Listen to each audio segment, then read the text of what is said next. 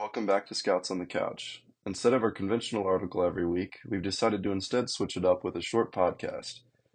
This week, we'll discuss the 2018 Houston Rockets. Specifically, what if they hadn't missed 27 consecutive threes in Game 7 against the Golden State Warriors? That season, the Rockets were nothing short of a force to be reckoned with, finishing first overall in their conference with an impressive 65 wins to their 17 losses. The team touted an MVP guard in James Harden, who was seemingly breaking the league with his step back three paired with his ability to draw fouls. That season, Harden led the league in scoring, averaging an impressive 30 points per game. His ability to score that season is even more impressive when you consider he finished third overall in assists per game as well. His ability to create off the ball was a sight to see, and pairing his game with Paul's playmaking abilities seemed like a nearly unstoppable force.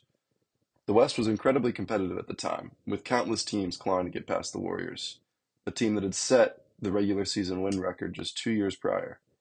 The Rockets deserved to be in contention for the finals, and ironically, it was largely because of their ability to score and make threes. Two Rockets players, Harden and Eric Gordon, were first and second respectively that season in three points made per game. The collapse of the Warriors in Game 7 was obviously not expected, but considering their performance that season, the drought seemed incredibly improbable. The team was down a man that fateful night, with Chris Paul out with a hamstring injury. Following the game, Eric Gordon said in an interview that they would have been in the finals if he had been healthy. However, it's difficult to say if the addition of Paul in that game may have truly stopped them from coming up short 27 times in a row. If they had managed to make their shots and beat the Warriors, they would have still needed to face LeBron's Cavs in the finals. It's nearly impossible to speculate whether they would, be, would have beaten them in the finals, but the Warriors did whole-handedly win, with the Cavaliers getting swept. A win in 2018 for the Houston Rockets would have had major implications for the league as a whole. This marked the third championship for the Golden State Warriors and was a year with superstar Kevin Durant's contract expiring.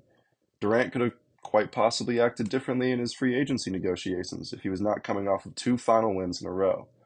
More importantly, this win would have marked the first ring for Paul and James Harden.